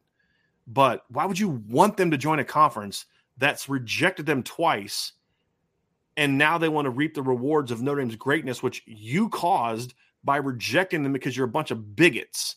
I don't understand why people still feel that way with Notre Dame. I don't know how Notre Dame fans feel that way, Vince. I just I can't get past, maybe it's just me, but like there are some sins that are just like, yeah, I can forgive you, right? But forgiveness doesn't mean forgetting. Right. I forgive you. We'll play you guys in certain games, but I don't forgive you. I mean, I, I don't. I didn't. For, excuse me. I didn't forget it. I didn't just ignore that it didn't happen to me, right? And now you want to benefit off of us now that we're we've become what we've become. Screw you. You know, and the past isn't the past. That's Right. that's nonsense. The past isn't the past. And Right. re- and and regionally based conferences don't exist anymore. Right. And and they don't exist in the Big Ten Right. either. They're they're next year. This time next year, two teams from LA are going to be in Jim, the Big Ten. And Jim Delaney spent It's not time thing. and time again trying to hammer Notre Dame. This isn't like it's all the way back to Fielding Yost and it's never happened again since then. Jim Delaney used to try to crush Notre Dame all the time. right. This is recent. And let's not forget it was the Big Ten that was trying to cancel football in 2020. Right? Remember that? They were trying to get Oh, everybody else to go along with them. Yeah. They How'd that wanted to cancel football in 2020. They ended up playing a six game schedule. be part of that. Give me a break. Give me a break. So, yeah. I mean, I realize Big Ten's probably where they're going to go if they ever go to a conference. Doesn't mean I have to like it. I hope that's not the case, but yeah. yeah.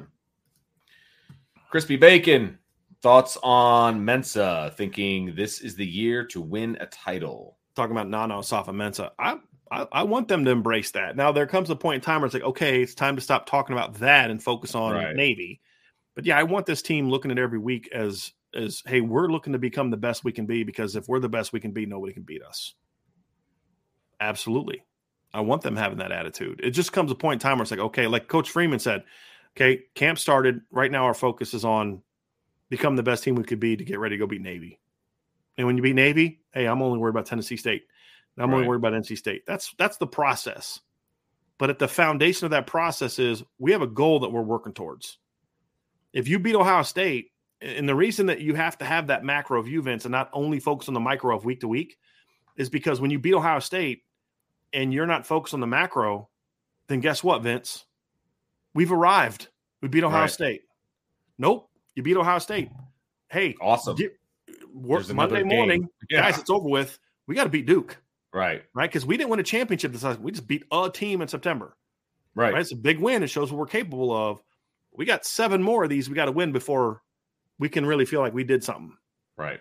And, they, and- and yeah. there's a lot of things that Notre Dame has to prove about participating in a big game and then being ready for the next one. Yeah, You know, based Correct. on last year, right? Correct. Especially with Marcus the schedule they play. coach. Absolutely. yeah. That Ohio State to To whatever. yeah. like Exactly. Clemson ske- slate is not easy. It's Right. it's Ohio State, Duke, who went won nine games last year, Louisville, uh, USC, Pitt, and Clemson. It's not a cakewalk. Right. David Lowe, Brian, do you think Hartman will utilize his tight ends a lot since he's in a new offense?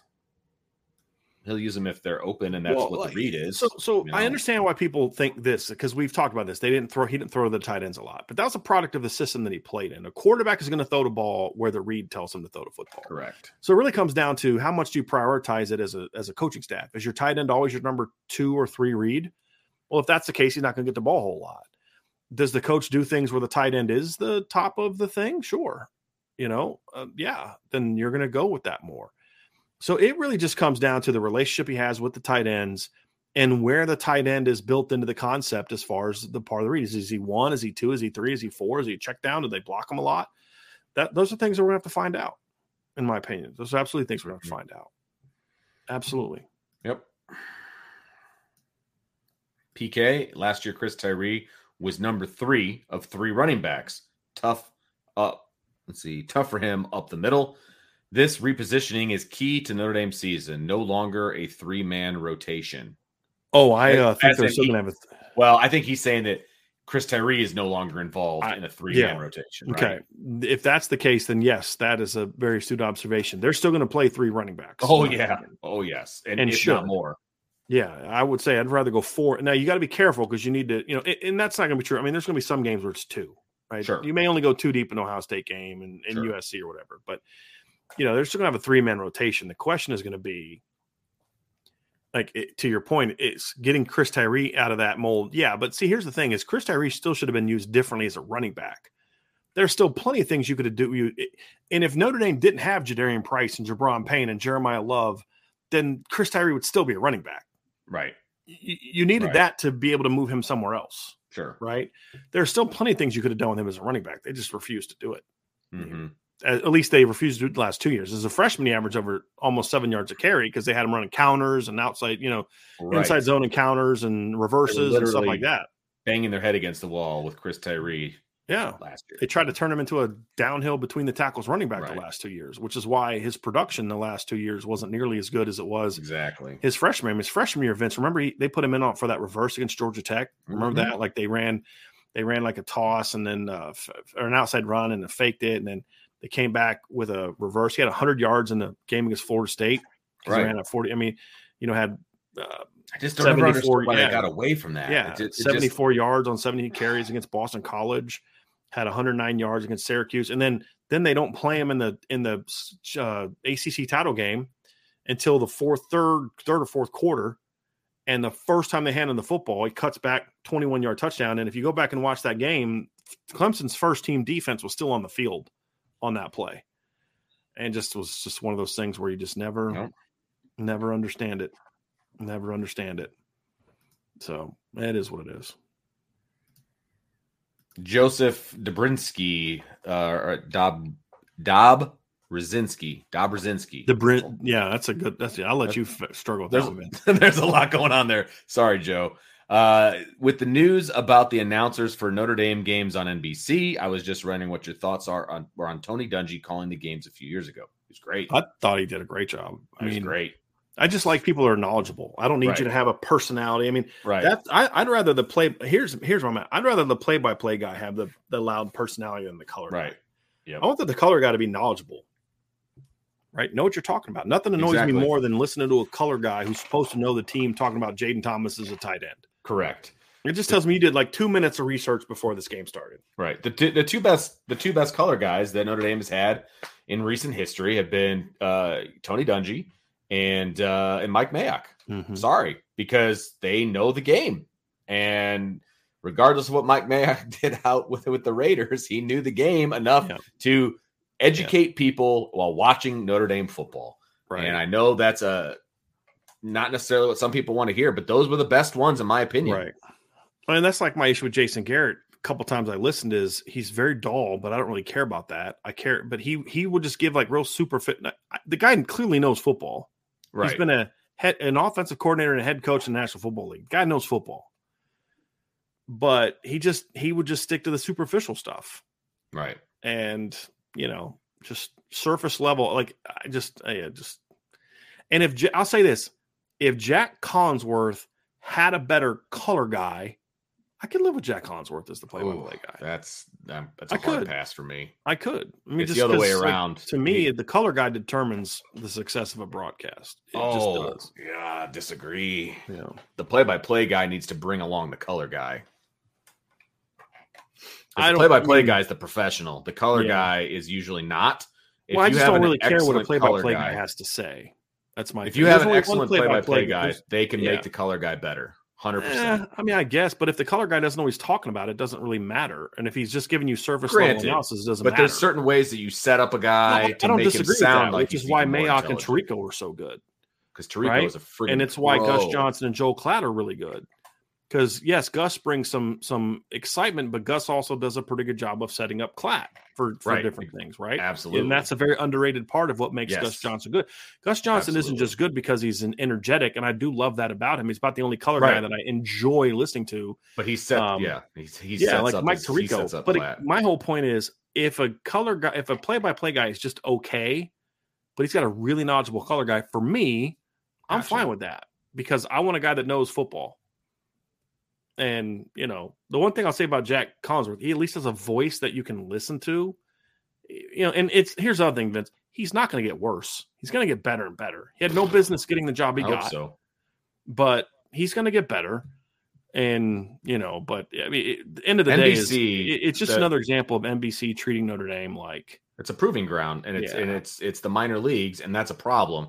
They literally have a play-by-play guy on staff who is in Notre Dame Stadium, who's under NBC contract that is going to do radio instead of the TV version.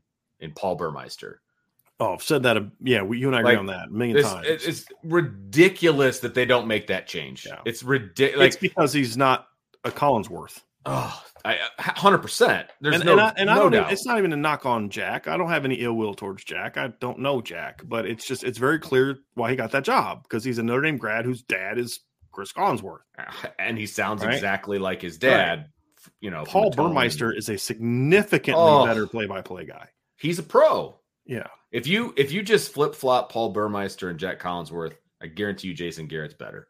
Yeah, I, I, I do agree with that, but I just don't know how much better. Like he's got to get Jason Garrett's got to get more comfortable in his own shoes, expressing those things. Right. agree. And I'm and I'm sure the NBC execs have warned him about it because that was kind of their thing with with with Mayock is they would always kind of they didn't want to be as technical. I'm like, well, right. That's preaching to the lowest common denominator, Yeah, the, then the that's a lowest problem form, and I don't because like because NBC has proven up time and time again that they don't make good decisions on who goes in the booth, and that goes back Uh, 10, it's- 15 Notre years. Their minor leagues. And Yes, that's, absolutely. Yeah.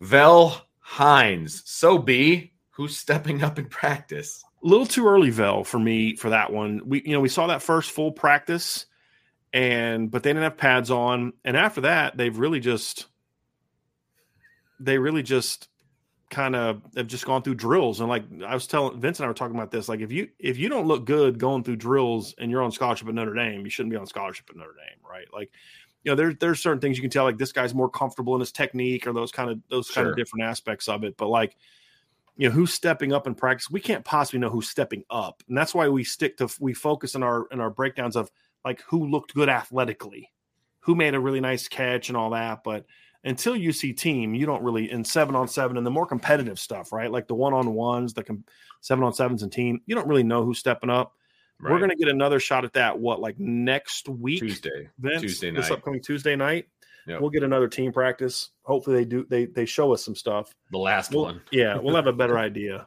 after that one than Yeah. than we do now. It's just I just haven't seen enough, honestly, Right. Yep. at this point in time. The worst 2K big men HD. Who scores the first touchdown of the season? I don't know who, but I know who I one of two people I want, Vince, and I'm telling I want to hear what you think about that. Okay. I want it to either be Chris Tyree or Tobias Merriweather. Ooh, nice. I want that one of those two guys to have that. Yes, a big touchdown. Either Tobias over the top or Chris catches one and runs. I want one of those two things to happen. I want a if big it's play. Audric or something, I'm cool with that. Or tight end, I'm cool with that. Sure. But like, like that would be the statement win. Like midfield, a bomb on a post route to Tobias for six, Right. Oh, that would be or Chris. Tyreek touch, catches a cross or a slant, just outruns the defense for a touchdown. Yeah, that would be it for me. Yeah. Catches a rev- or takes a reverse that. or something like that. That those would be the two that would be best for me. Those would be those would be like electric type touchdowns, which I'm all about because we're going to see a bunch of those this season. But to be the first, like if that's the first one, to be like, all right, where's the popcorn? Here we go. This is It's going to tone setting, right? It's it's Yes, it's like okay, this is the guys. It's I mean, what's the sh- being of show? It's X factors, right? It would show Right. that hey, right. the X factor stepping up. Oh, it's going to be great. Coach Koch, can you name any walk-ons that make an impact or compete for a scholarship? Are there any walk-ons that have impressed so far in camp? Well, Luke Talich is not going to be a walk on for very long, or shouldn't be anyway. But I, I'll say this, Vincent. I may do a story about this. Just depends. I don't know if I have time yet, but Notre Dame's walk on situation is really impressive. I mean, Yeah, watching just the freshman, the, the Jordan Faison, that Yeah, kid's he a really good football player. He was going to be my next one after you know, yeah. um, Yep. Trey Reader, the linebacker from Florida, that's a sophomore now. Watching him go through, he's just small. yeah. But that kid can. That kid's athletic. That kid can move. The defensive end whose name I can't pronounce. It's a big kid. Like he's a. You know, could he be a rotation guy someday? Maybe. Maybe. There's a lot of really quality walk-ons on this football team, Vince. And like the Leo Scheidler at receiver, a kid can play. I mean, that kid maybe he could be a, a Matt Salerno down the road someday. You know, there's guys like that. This is a really impressive walk-on team, and, and not even just the specialists like you know Zach Yoakam, who's a walk-on right. but th- there's some really athletic, talented walk-ons on this team. Some of them are just small. Like Trey Reader. If Trey Reader was two inches taller and about 25 pounds heavier, he's probably on Division One scholarship for football. And and he is. I was actually I was standing right along with the linebackers the other day, and he's like a assistant coach. Is he really? By the way, Okay. he's like coaching guys up, letting He's them like sophomore. showing them what to do. Like, yeah, I didn't realize. I did. Yes, I didn't realize Wow. he was a sophomore because he's got like a mustache and like this He's whole thing going on. Vince. Yeah. I had no, I had no idea. I figured he was a senior, like a walk-on senior who's been doing Soph- this for a long time. sophomore. I am shocked by that. First of all, True because sophomore. he was coaching up these young guys big time during individual Yeah. drills, like off to the side. It it was impressive. It was impressive. Yeah. Yep. That um That doesn't surprise me from what I've Yeah. heard about Trey. Yeah. doesn't I was me. like, okay, this guy knows what's up. yeah. Sophomore, true sophomore. I had no idea. I thought he was a Yeah. senior. I really did. All right.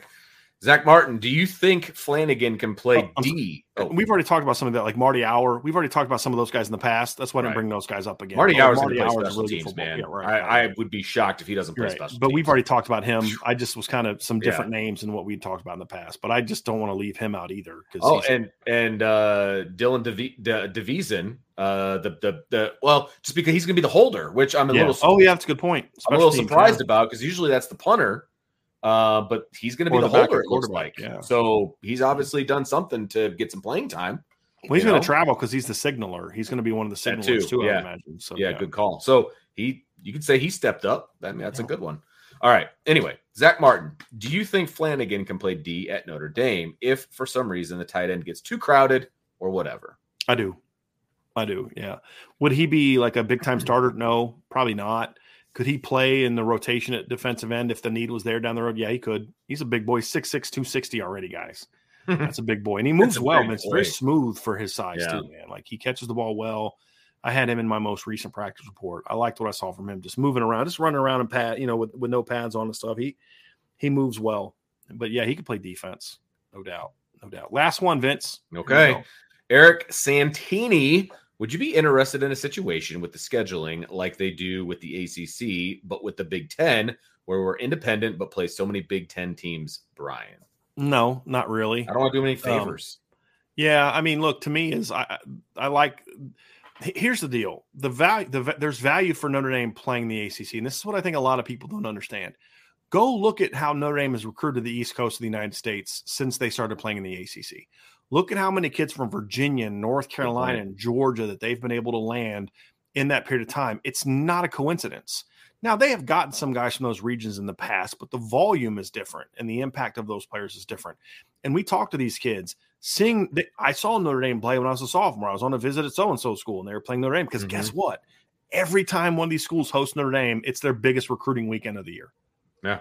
It, it just is. Well, And so that stuff matters. What value does it does Notre Dame have playing at Wisconsin and Minnesota and Iowa and Indiana and Illinois and Rutgers and Maryland? It brings no value to them at all. Uh, So forget the whole just my already feelings I had because like I've always said I want to play Michigan State. Why Sure. do I want to play Michigan State? Because that was one of the teams that fought for Notre Dame. They just got outnumbered. They wanted Notre Dame in the Big Ten. They fought for Notre Dame. And Michigan State was willing to play Notre Dame. They didn't duck Notre Dame for three or four decades like Michigan did. Right. Right. So I, I got respect for Michigan State. I would I would play Michigan State. I'd play Purdue. I'd play some Big Ten teams. I just don't want to have some agreement where they can then claim, hey, we got Notre Dame and Right. and use that. Now, I had somebody text me that the that one of the the holdups in the TV con, and I don't know if this is true or not. This is what somebody said, but it, it would make sense. That one of the holdups is is that you know ESP or NBC would like for Notre Dame to kind of not play as many ACC schools and play more Big Ten schools because now the AC the NBC has the Big Ten. To me, it's like no, I don't want to do that. Like because again, it's just another example of the AC of the NBC not prioritizing Notre Dame. exactly. They're Right, and- prioritizing and- the Big Ten, yeah. and they want to double down on the fact Right. that they're going to play Notre Dame.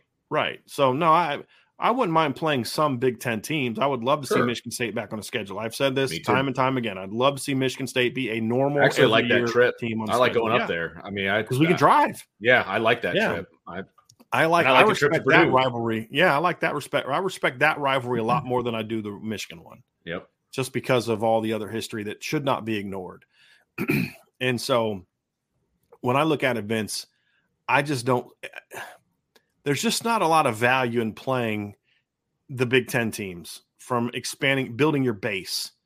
Like they just don't, that does nothing for Notre Dame except give them a big TV deal. It just does nothing. There is value in playing in the ACC that, that a lot of people don't understand because some of you look at this at a way too narrow view of, well, the ACC doesn't have great football it's kind of not the point right? Like it's just Right. not the, it's not the point of why they wanted to get a foothold into that conference.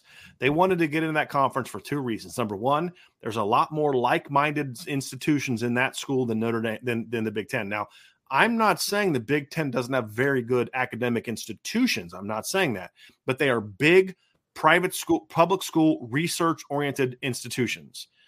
Even the public schools that are that are that are uh, in the ACC, like the University of Virginia, for example, Vince, it is a little smaller school, but it's a highly academic school that's not quite the research emphasis of like the Big Ten schools, which you know, like Michigan State's a big time agricultural school, right? It's just a just a, a much much bigger school, and so, and you look at the size of University of Virginia, for example, it's like twenty five thousand students, right? Undergrad, and it's only seventeen undergraduates. And then you go look at like Ohio State University, Oh. Vincent, and and that's a Forty thousand. yeah, it's way bigger. let me like let me that? pull that up Is that here. the number? I believe it is. It's it, you're close to it, Vince. But let's go to Ohio State. Their enrollment, it is undergraduates. It's forty seven thousand, and this is just the Columbus campus. Forty seven thousand. They have almost as many postgraduates on campus as Ohio, as the University of Virginia has as undergraduates on Man. campus. It's a completely different animal Right. and and just more academic oriented schools more liberal arts oriented schools just just more in line with who notre dame is plus it gets notre dame right on that really talent rich alumni rich donor rich because here's the thing look at the biggest growing population uh, population centers on the east coast it's like florida atlanta charlotte Virginia's growing because of the Northern Virginia, all the people that are working for the government, because it keeps bigging, getting bigger and bigger and bigger. There's a lot of population shifts, and Notre Dame is getting ahead of that in a lot of different ways. Right. That's what you need to look at. This whole, well, you know, the Big Ten is, but it's not about that. That's too shallow of a way of looking at this. If you're just looking at, it, well, Big Ten's a better football conference, so what? Notre Dame doesn't need the Big Ten. If they went to the ACC and dominated the ACC, guess what? They'd get in the college football playoff, just like Clemson did. Right. ACC sucked. Guess what? Sure. Clemson kept winning it, kept getting in the playoff, kept winning championships. And from a recruiting standpoint, Notre Dame Mm-hmm. has a pretty good footing in most of the places that the Big Ten resides. Correct. They don't Correct. need help. They don't need to go to those schools and play those schools. They're fine Right. in those areas, right? I mean, Is are they going to beat Ohio State for kids because they play Ohio State? No, they're they're going to beat Ohio State for kids if they're good, right. right? Are they going to they're going to play? Are they going to get kids from Michigan because they play Michigan? No, they're already getting kids from Michigan. Already getting kids from Exactly. Illinois. Already getting kids from Indiana. They're getting kids. This from helps them They're get getting kids from Nebraska. Georgia. Like, Right. Yeah, this helps them exactly. You know, get those Iowa kids. You know, they're already getting those guys, right? right. Um, they're starting left tackles from Minnesota. They already got that guy. They're starting right, Right. tackles from uh, Indiana. They're starting centers from Ohio.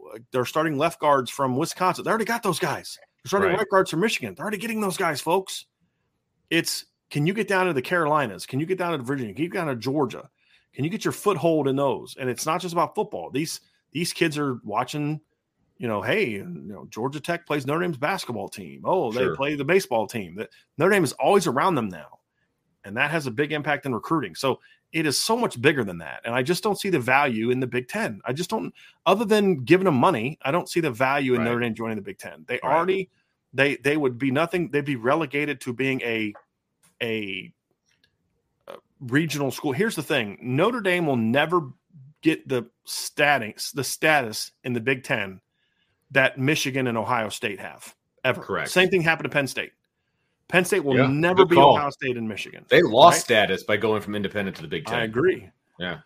To me, when I look at Notre Dame, they can go to the ACC and you are the big dog in the ACC. And with all due respect to Florida State, because you're the savior. We talked about this earlier, right? You're the team that saved the ACC. You're the big dog. In the, you're the number one school that we're all building our schedules and our homecomings and our recruiting weekends around. Right? That's not true in the Big Ten. So to me, there's just there's no value to me in being in the Big Ten, other than just they gave us the most money. Now for Notre Dame, that may mean something, but for me, and if you're actually truly trying to build uh, the, what's best for your for your sports programs, to me, there's a there's a lot more value. Like if I'm Notre Dame and I'm in a situation where the ACC is about to die, and I see what's coming down the pike, and there's going to be a two conference thing, and we're going to be forced to join a conference, I would act now and jump into the ACC Sure. and and try to save the ACC before I would just let it die and join the Big Ten. Right. Now, I don't think Notre Dame is going to do that. I don't think I don't think Notre Dame has enough faith that the ACC can survive. You know, but I think that Notre Dame could be that institution that you know, somebody just said ACC is a sinking ship. It's not if Notre Dame joins it. Right. If Notre Dame joins the ACC, guys, it's a new TV deal. yep. Florida State's not They going have to renegotiate the TV deal. Clemson's not going anywhere. Right. Right. That's just the fact. Because here's the thing: the way that they just set up that new, you know, revenue thing. Now all of a sudden they know Notre Dame's bringing us more money. We're flat out going to get more money now with the other different aspects because Yep. Notre Dame's coming to town. We already saw it. We already saw it. The ACC had a, a, a their best year ever in revenue, TV revenue, the year that Notre Dame was in their conference Yep. during COVID. So that's what I would do. That's what I would do. The problem is So- they don't ask our opinion. No, they don't. It's just going to be about. It's just going to be about money. I know. You know, it's oh, the Big Ten's offering us hundred million dollars. Okay, we're going to take it. That's all it's going to be about. Sadly, Right. whenever they do join a conference, it's going to be about money, and that's the sad part of the whole thing. Right. Is you know, It's start your happen own. in our lifetime. I'm sure. I just don't want to think about it because they're in a good place right now as things lie, but things can change Yeah. overnight. We've seen it. Yeah. So There's some very short-sighted views of of like I, some of the the takes I see on this are really like that's just really shallow. yeah. like surface level stuff. Like let the ACC die and call your own shot. What if you let the ACC die? What shot do you have to call? right. Exactly. Because now you're at the whim of another conference Right. trying to get in. What's your shot? Or Right. stay independent. Well, you're already going to plan on doing that. But the, the the the fear that Notre Dame fans have is that you know the Big 12 is going to die, or you know, so so so what's your shot on join the Big Ten? Going to join the SEC, the Big 12? What's the shot that you're calling now? You can't go start your own conference. You're not going to get a bunch of teams to leave their current pay salaries to go to a new conference. Where's the money going to come from? Right. right? That's the whole point of this whole thing. ESPN wants the ACC to die because they don't have to pay them the money because they don't have it anymore because of what they've already promised the ACC, plus what they've already promised the the the uh, the SEC. They're a dying business. They don't want to have to pay the ACC. So what's the shot you're going to call if you let the ACC die? It makes no sense. None. So some of these takes on on on this on the ACC are very um I'd say misguided. How about that? Yeah. Now I think Notre Dame is going to let the ACC die, and I think that's a very short-sighted view, in my opinion, because you're going to find yourself left with you only have two options: Big Ten or SEC. Unfortunately, I think there's too many people at Notre Dame that are perfectly fine joining the Big Ten. Well, because That's they the don't. problem. That's because they don't. They They don't Right. care about the past; right. they care about what's the size of the check you're going to give us for joining the conference. Right. That's what they care about. Is what it is. Yep. So- We'll just see how it goes. That's All gonna it, That's going to do it for this edition of the Daily Mailbag uh, here on Irish Breakdown Podcast. Make sure, folks, that you uh, hit that like button, hit the subscribe button, hit the notification bell, share with your family and friends, give us a five star review, write a little something in there, let us know how we're doing. Always appreciate that. And join the boards, folks. Boards.irishbreakdown.com. We are ever so close to getting to our goal of our preseason number. And we want you guys on there. We want you to be a part of it. So come on down, folks. Come on down, get on the boards, boards.irishbreakdown.com. And while you're there, get some merch. Get some merch so we can see you and give you a little hidey ho neighbor when we're walking around campus. That's what we want. So Vince loves that. Vince loves when people with IB stuff come I up to him at games. I love it, man. I love it. So for Brian, I'm Vince, and we will talk to you next time because it's Friday. Friday free for all mailbag. We'll talk to you our next time. You and I's last show together for a little bit, right? It, it is, at least in the afternoon. And at least in the afternoon, that's for sure. Oh, also tune in tonight. IB Nation Sports Talk. Make sure you tune in tonight, six o'clock. But from now, it's Brian. I'm Vince. We'll talk to you next time on the Irish Breakdown Podcast.